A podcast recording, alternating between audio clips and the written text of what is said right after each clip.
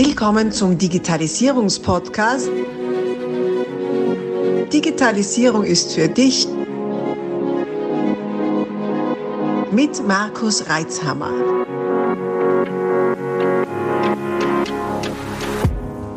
Herzlich willkommen zu einer neuen Folge meines Podcasts. Digitalisierung ist für dich und endlich wieder eine Interviewfolge. Und ich habe mich schon so lange drauf gefreut. Wir haben eine Weile gebraucht, bis wir einen Termin zustande gebracht haben. Gell? Und zwar habe ich da bei uns die Lisa, die Lisa Stein. Ja, wer ist es, die Lisa? Die Lisa hat etwas Geniales weiterentwickelt, erfunden, wie auch immer. Knete. Also Leute meines Alters kennen das nur als Plastilin und das Zeug hat man besser nicht gegessen.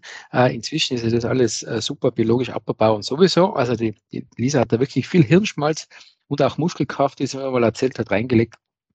Und äh, wir haben uns gesehen im Herbst oder was und äh, inzwischen hat sich ja wieder unglaublich viel getan. Also wenn ich so die Nachrichten verfolge, die, Lisa da austauscht, da geht es ja inzwischen um Lkw-Ladungen, aber wie auch immer. Und jetzt finden wir mal aus, was den Knete überhaupt mit Digitalisierung zu tun hat. Wird eine spannende Geschichte. Hallo, herzlich willkommen, Lisa. Hallo, grüß dich. Schön, dass ich hier sein kann. Ja, freut mich, dass, man, dass, dass du die Zeit gefunden hast. Du bist ja unglaublich umtriebig. Äh, bei dir geht ja wirklich durch die Decke.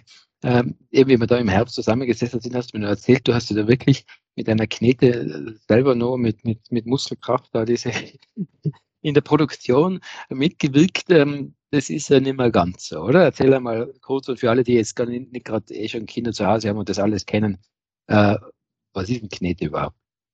Ja, gut. Ähm, eine Knete ist so das, ähm, also die normale Knetmasse kennt man ja. Und ähm, ja, eigentlich ist es tatsächlich ganz lustig, weil wir haben auch, wie du gerade schon angeteasert hast, wir haben tatsächlich in der eigenen Küche damals angefangen mit den ersten Rezepturen. Ähm, da war noch viel Muskelkraft notwendig, bis die ganze Farbe auch ähm, ordentlich und homogen dann in der Masse war, dass es ein schönes Farbergebnis gegeben hatte.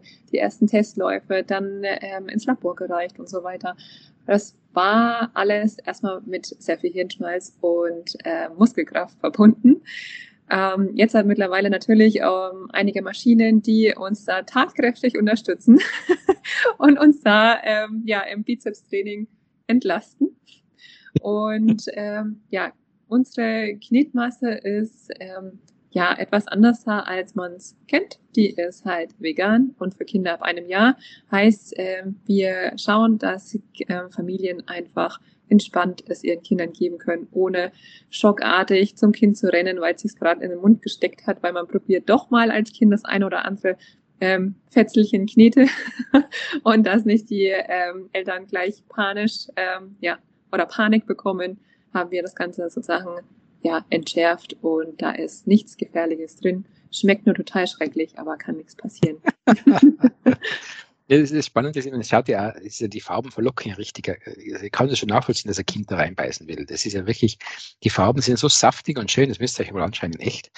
Äh, liebe Zuhörer, das, das, das, kann man keinem Kind äh, irgendwie nachsehen, wenn, dass es da dass es da reinbeißen will. Und Gott sei Dank kann das ja jetzt gefahrlos passieren. Wie gesagt, schmeckt grauslich, dann spucken sie es eh wieder aus. Also ich erinnere mich da noch an meine Zeit, das war ja, oh, da hat man tagelang stunken und, und die halberten Möbel waren dann bunt danach. Das passiert bei dir ja nicht, was ich gesehen habe. Also, was hast du geschrieben? Hast du geschrieben, äh, die Möbel, weiße Möbel bleiben weiß oder so? Steht da irgendwo. ja. Auch ein Vorteil, auch ein Vorteil. Ja, der Mami-Schreck Knetmasse. ja. Jetzt hat es uns aber wirklich entschärft. Also wir haben ähm, da auch geschaut, dass alle Pains, die, also alle Schmerzpunkte, die viele Familien haben, dass wir die einmal ausmerzen und äh, da eine wirklich tolle Knete den Familien an die Hand geben können, dass die allgemein happy sind. Nicht nur die Kinder, sondern auch die Mamas und Papas. ja, ja, es gehört auch dazu. Du, und man, jetzt äh, fragt sich der eine oder andere geneigte Zuhörer vielleicht, ja, was hat das, das mit Digitalisierung zu tun? Wenn wir uns jetzt überlegen, du hast angefangen mit Muskelkraft in der Küche die, die, die Sachen anzukneten die letzte Nachricht, was ich von dir gelesen habe, wie du denn jetzt, ich muss drei LKW äh, ins Ausland für, für bringen, drei LKW-Ladungen voll Knetmasse. Mhm. Da gehört dann schon ein Stückchen Digitalisierung natürlich und ganz viel Hirnschmalz dazu, das auch zu vermarkten. Wie bist du das angegangen? Wie hat, wie hat das funktioniert? Und vor allem, auch, was mich da interessiert ist, was für Gedanke stand denn dahinter? Weil du könntest ja sagen, mein, das ist ganz nett, ich mache das so quasi im, im Elternkreis, da tun wir ein bisschen herumkneten und dann hat es als Dorf ist versorgt mit Knete. Äh, aber du hattest ja größere Pläne. Was ist denn da deine Strategie dahinter gewesen? Ja gut, anfangs ähm, war die Sache tatsächlich so, dass wir einfach mal geguckt haben. Also sehr, sehr blauäugig waren wir unterwegs. Das ist mittlerweile aber auch schon, ja, zehn Jahre her. und da hat man einfach das Know-how nicht. Äh, wir hatten jetzt keinen großen Unternehmer in ähm, Freundes-, Familienkreis in, äh, zu dem Zeitpunkt. Und deswegen war es halt, man recherchiert, man äh, hat viel im Netz gesucht, äh, hat sich die Fragen, die nach und nach aufkamen, äh, hat man dann halt recherchiert und geguckt, dass man dafür eine Lösung findet. Ähm, ja, und dann ist eins eigentlich zum nächsten gekommen. Ich war damals schon ähm, Assistentin der Geschäftsleitung in einem Ingenieurbüro und da war äh, vieles schon äh, digital unterwegs. Und da habe ich vieles mitnehmen können, wie man letztendlich äh, ja gar nicht, also auf Papier verzichtet und viel digital macht. Das ist auch bis jetzt ähm, der Stand. Wir haben nur wenige Ordner im Office stehen, sondern alles digital, jederzeit greifbar, weil wenn man mal ähm, in einem Kundentermin ist, möchte ich alle Dateien sofort verfügbar haben. Und deswegen war die Entscheidung ganz klar, dass es ähm, da letztendlich in der Cloud bei uns verfügbar ist und wir da jederzeit sauber mitarbeiten können. Weil ich hatte auch mal das Thema, dass ich leider mal auf Malta fest saß und dann musste natürlich äh, das Geschäft weiterlaufen. Mein äh, einer Mitarbeiter damals, der war in Prüfungsphase und konnte nicht. Ähm, somit ja, war ich dann sozusagen zum Glück bei meinen ganzen, ähm, ja, alle Funktionen digital verfügbar. Mein Laptop war zum Glück dabei und ich ähm, konnte in der Hochkonjunktur, äh, Konjunktur, die da gerade lief, konnte ich ähm, sauber weiterarbeiten. Hätte ich es äh, nicht digital gehabt, hätte ich ähm, wäre ich tatsächlich etwas ähm, unruhiger gewesen. das ist, ist ja. ein dezenter Ausdruck für leicht panisch. Äh, ja. Kann ich mir gut vorstellen, weil da hast du dann, du weißt, es steppt der Bär, alle wollen diese Knete, weil sie selber auch alle irgendwo festsitzen, ihre Kinder bespaßen wollen und du kannst sie nicht liefern. Das wäre ja überhaupt der Wahnsinn gewesen. Ähm, Jetzt äh, hast du ja nicht nur unter Anführungszeichen das Marketing zu stemmen, sondern hast du allerhand Produktzulassungen und so weiter äh, äh, zu machen. Wie, wie bist du das angegangen? Hast du da, hm, wie hast du da die Zugänge gefunden? Ich stelle mir vor, also ich wäre aufgeschmissen, ich wüsste nicht einmal, wo ich da anfragen muss oder wie das funktioniert. Ja gut, ähm, das war natürlich ganz klassische Google-Recherche, erstmal geguckt. Wer kann uns helfen? Weil wir halt schnell gemerkt haben, ähm, ja, Spielen, Spielbahn ähm, bedarf natürlich der Zertifizierung und der Prüfung und da wir einfach schon damals wussten, okay, wenn wir was aufziehen, dann machen wir es richtig und ähm, möchten eine standhafte und klare Markenposition ähm, ja, erreichen. Und da muss natürlich auch alles sitzen. Dementsprechend habe ich gegoogelt, nach Hilfe gesucht. Wir sind dann zu der, ähm, ja, zu dem Partner hingefahren. Der hat dann zusammen mit uns alle Notwendigkeiten aufgelistet, was wir eigentlich tun müssen, Lab, also die ersten Labortests sind dann gefahren worden, dass auch unsere Rezeptur alles fein passt und wir äh, marktfähig sind, dass da alles einfach passt und auch in einem Rechtsanwalt abgestimmt, welche USPs wir letztendlich verwenden dürfen. Ähm, ja, und dann war tatsächlich auch, sind wir mittlerweile einer der wenigen, die sich auf die Fahnenstange schreiben dürfen, dass unsere Knetmasse auch ab einem Jahr ähm, ja, im Endeffekt nutzbar ist. Genau. Ja, das finde ich ja sowieso spannend, weil bei den meisten Sachen steht ja 0 bis 3 durchstrichen. Also als, als Kind zwischen 0 und 3 hast du eigentlich kein Leben. Du darfst dir nichts tun. Das Spannende ist ja sogar eine G-Schule, wo drauf steht für Kinder ab drei Jahren. Also, ja. Ähm, das ist, äh, naja. Aber wie auch immer, du hast es geschafft, ab ein Jahr äh, dein Produkt äh, zuzulassen. Ähm, so Blick jeden Elternteil das zu entscheiden, ja. wann das Kind ein Jahr alt ist. Ne? Äh, und äh, das finde ich schon spannend, weil ähm, diese Verfahren sind ja sicher nicht so trivial. Wie, wie, wie kann man sich das vorstellen? Wir ähm, haben ganz bewusst auf die Inhaltsstoffe geachtet, dass da kein Blödsinn drin ist, keine, keine schädliche Sachen, sondern letztendlich wirklich rein theoretisch essbare ähm, ja, Inhaltsstoffe und somit ähm, ist es ja, da die Gefahr eigentlich relativ schnell ausgemerzt gewesen und äh, ja genau, dann ging es eigentlich direkt, haben wir ähm, auch die Zertifizierung für unter drei Jahren beantragt, beziehungsweise hatten wir anfangs auch erst sicherheitshalber, weil es alle anderen auch so machen, dieses Piktogramm mit 0 bis drei Jahren nicht geeignet, sondern erst ab drei Jahren. Ähm, die, wir wurden sozusagen mal angeschrieben, dass es doch ähm, von einer Behörde, dass es doch ähm, nicht sozusagen so korrekt ist, da unsere Knetmasse so unbedenklich ist. Es ist ähm, dieses Spektrogramm nicht korrekt und wir haben die Freigabe für unter drei Jahren. Somit ähm, ja, haben wir uns natürlich gefreut. Das war ein netter Hinweis. Ja, spannend, genau. dass die proaktiv auf sowas hinweisen. Ja, ähm, die waren tatsächlich auch Kunden bei uns, hatten Werbeartikel. also genau, dementsprechend wurde es dort einmal feinsäuberlich auch von der Behörde nochmal geprüft, weil mhm. die hatten das selbst als Messerartikel mal, weil wir hatten das, also nochmal um kurz vor allem die Sache klar zu rücken, wir haben das Pferd damals ähm, von rückwärts aufgesattelt. Wir hatten erst mit äh, White Labeling begonnen, sprich ähm, in der Werbebranche. Wir hatten für viele namhafte Firmen ja, Knetmasse nach deren Wünschen gefertigt mit der mit dem Logo drauf und allem drum und dran. Und dann hatten wir einen Großauftrag ähm, und da war es dann tatsächlich mega cool. Das waren 360.000 Tütchen, die wir gefertigt hatten. Die waren im Einzelhandel sozusagen als Giveaways, wurden die dann verteilt. Wenn man dort was gekauft hat, hat man und ein Kind mit dabei hatte an der Hand, haben die sozusagen ein kleines Knettütchen bekommen. Wir waren damals mit unserem Logo da nicht drauf. Und äh, trotzdem haben die Kunden so lange gegoogelt, bis sie uns gefunden haben, wer der Hersteller ist und hatten gemeint, gibt's davon mehr. Wir waren aber nicht bereit dafür. Also wir hatten lauter nur ja ungebrandete Artikel, weil wir auch Just in Time gefertigt hatten. Und dann war schnell klar, okay, äh, die Community fragt tatsächlich danach. Und dann haben wir mit äh, ja, unserem Online-Shop als Konzept uns überlegt, haben dann mit dem Online-Shop ja, aufgesetzt, begonnen und dann ging die Reise relativ zügig los, weil der, die Anfrage und die Nachfrage nach unbedenklicher Knetmasse war sehr hoch und da wir einfach die ganzen USPs äh, aufweisen konnten, die die Familien entspannen, war dementsprechend äh, ja, der Erfolg von Knete relativ schnell. Da hat es Fahrt aufgenommen und hat uns natürlich super gefreut. Jetzt habe ich den Faden kurz verloren, wo wir vorher waren. Ja, das mit Faden ist so eine Sache. Ich habe mir jetzt auch verloren, aber ich nehme einfach einen anderen einfach auf. Das, wir haben ja genug äh, Fäden da vor uns liegen. Ähm, die, die, die, das ist, finde ich spannend. Also das ist ja sehr, wie soll ich sagen, ist ja eigentlich ein wunderbares Luxusproblem. Das ist der Wunschtraum eines jeden Gründers, dass die Leute das Produkt so super finden, dass sie alle möglichen Wege finden, äh, ranzukommen, obwohl man es gar nicht anbieten wollte. Also das ist ja wirklich genial. Ähm, das heißt, du hattest eigentlich gar nicht vor, da großartig in den Massenmarkt zu gehen. Also diese Kommunikation, die du gemacht hast, die war, die ist dann erst später aufgesetzt worden, nachdem du das Produkt hattest. Sehe ich das richtig?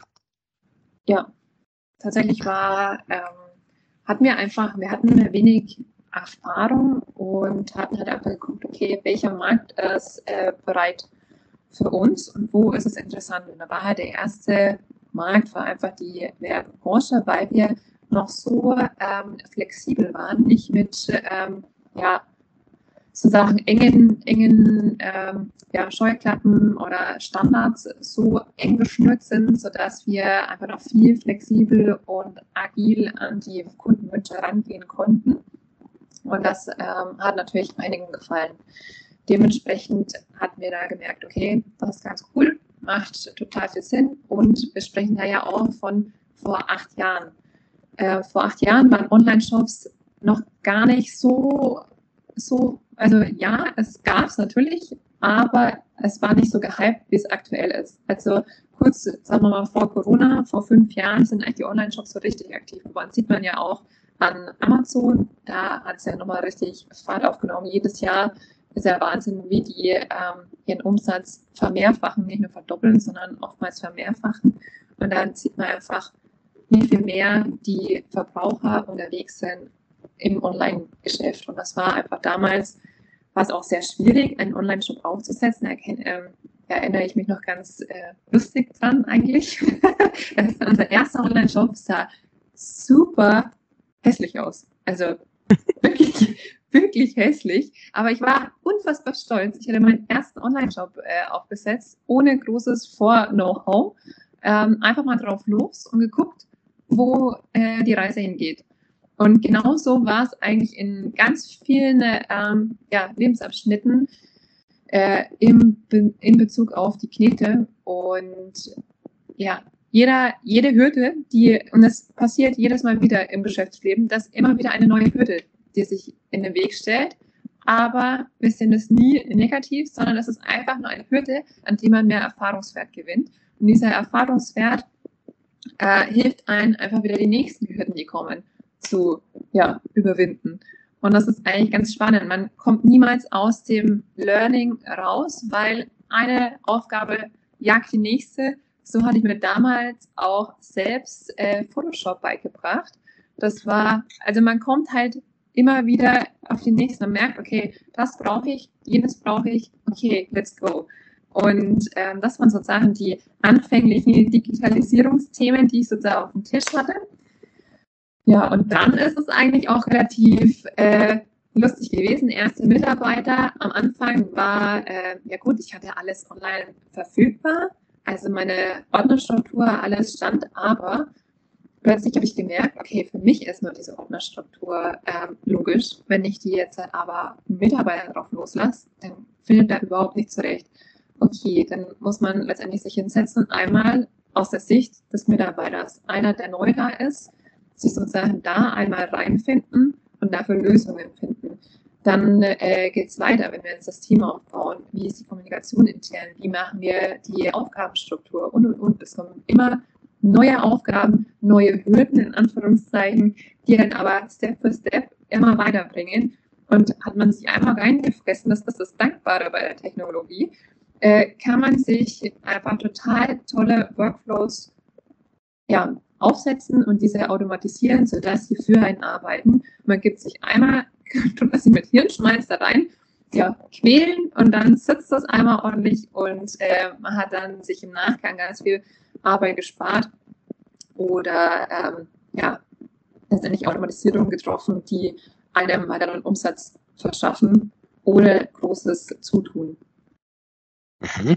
Das, du hast etwas äh, Großes gelassen ausgesprochen. Also immer wieder sind Hürden äh, aufgekommen und dann hast du sie ihnen gestellt und daraus was gelernt. Und man natürlich ein Kundenansturm, mit dem man nicht gerechnet hat, ist ja sehr willkommene Hürde, ne? das ist ja gut. Immer schön. Ja, und, und dann, und dann äh, hast du auch darüber gesprochen, über solche Dinge wie Struktur etc. Und das ist ja ein spannendes Thema, das ja bei der Digitalisierung immer wieder mal vergessen wird, dass es ja um ganz ähm, nicht elektronische Themen geht, weil eine Digitalisierung ohne Strukturkonzept, Abläufe ist ja zum Scheitern verurteilt. Ja. Klares Ja. Klares Ja, das spricht wie als, als Frau. Und das sind so die Themen, die, die, die halt oft rausgeschoben werden, nicht? dass man sich mal wirklich hinsetzt und überlegt, wie soll denn der Ablauf sein, wie kann denn das funktionieren. Mhm. Wie war denn das? Hast du da schon mehrere Leute eingebunden, um diese Strukturen zu schaffen oder hast du da schon im Team gearbeitet? Wie hast du das umgesetzt? Am Anfang ähm, ja, war es im Endeffekt erstmal ein Werkstudent, der sozusagen im Office unterstützt hatte. Mit dem, ähm, das war während der Corona-Zeit, das war super. Wir hatten, äh, haben diese Zeit einmal als Vollgas genutzt, als kleine Turbo-Zeit, weil man hatte ja sonst nichts vor. Und dann haben wir gesagt, okay, Rock'n'Roll, ähm, wir geben jetzt richtig Gas, weil ansonsten wird uns eh langweilig. und äh, somit haben wir diese trostlose Zeit genutzt, um was ähm, ja, Produktives und was Cooles für die Welt zu kreieren. Und letztendlich war ja, ist unsere Philosophie, wir wollen möglichst viele Familien einfach happy machen und happy mit Ä. Und ähm, ja, das ist sozusagen bei uns, diese Struktur war einfach ein unfassbar wichtiges, äh, wichtiges Thema, weil ich einfach in der Zusammenarbeit mit unseren Werkstudenten gemerkt hatte, äh, wo sind die Fragen, wo hat er Unklarheiten und diese Fragen zu analysieren und dann rauszufinden, wo das Problem ist. Also man muss ein großes Ohr haben und sehr aufmerksam sein, besonders am Anfang, wenn man einfach damit noch keine großen Berührungspunkte hat. Und man frisst sich halt dann rein und versucht, das so logisch und so einfach runterzubrechen. Weil für mich war es über die Jahre hinweg ganz einfach und vollkommen mhm. logisch. Mhm. Aber für jemand anders, der zum ersten Mal dort sitzt, ähm, dies runter, runterzubrechen und es so einfach wie möglich zu kommunizieren, klar zu strukturieren, ähm, war tatsächlich ähm, anderthalb Wochen Arbeit, nur diese Ordner einmal zu strukturieren für zukünftige Themen. Immer diese mal 10 Rule habe ich im Kopf, was passiert, wenn die Aufträge sich mal zehn, also verzehnfachen, funktioniert das System dann immer noch. Also diesen, diesen Gedankengang habe ich bei allen Sachen, die ich mit IT angehe, dass ich überlege, okay, es ist nicht nur für den jetzigen Zeitpunkt, sondern funktioniert das auch noch, wenn halt sich alles verzehnfacht. Weil ansonsten hat man das Problem, dass man halt sich da einmal reinkniet und dann in einem Jahr später feststellt, oh, Mist, ist vielleicht auch doch ein bisschen blöd, was ich da gemacht habe, hat ja gar keinen Sinn gemacht. Und deswegen ist diese Überlegung und vorher sich richtig da rein fühlen und Überlegungen und strategisch an die Sache heranzugehen und sich zu überlegen, was macht Sinn, ist tatsächlich key. Also der Schlüssel zum Erfolg in Sachen ja, Digitalisierung und dann die Erkenntnisse zu haben, ja, was funktioniert wirklich, was radiere ich weg, was brauche ich noch. Also man muss sich wirklich wie so eine Art Roadmap anlegen und Step by Step alles implementieren und ähm, ja, was sich schon im Vorhinein im Klaren sein, was das Ziel ist und welche einzelnen Steps dazu notwendig sind und funktionieren die Steps oder was brauche ich noch, um diesen Step eigentlich erreichen zu können. Ja, mhm. aber Struktur ist unfassbar wichtig bei der Digitalisierung. Oh nein. Der nächste Kundenauftrag kommt. so viele Inhalte. Wir stoppen hier kurz und teilen dieses Interview auf mehrere Teile auf. Folge unserem Kanal, abonniere ihn, um auch den nächsten Teil nicht zu verpassen. Abonnier doch gleich unseren Podcast und vergiss nicht, eine 5-Sterne-Bewertung zu hinterlassen. Bis dann, wenn es wieder heißt, Digitalisierung ist für dich mit Markus Reitzhammer.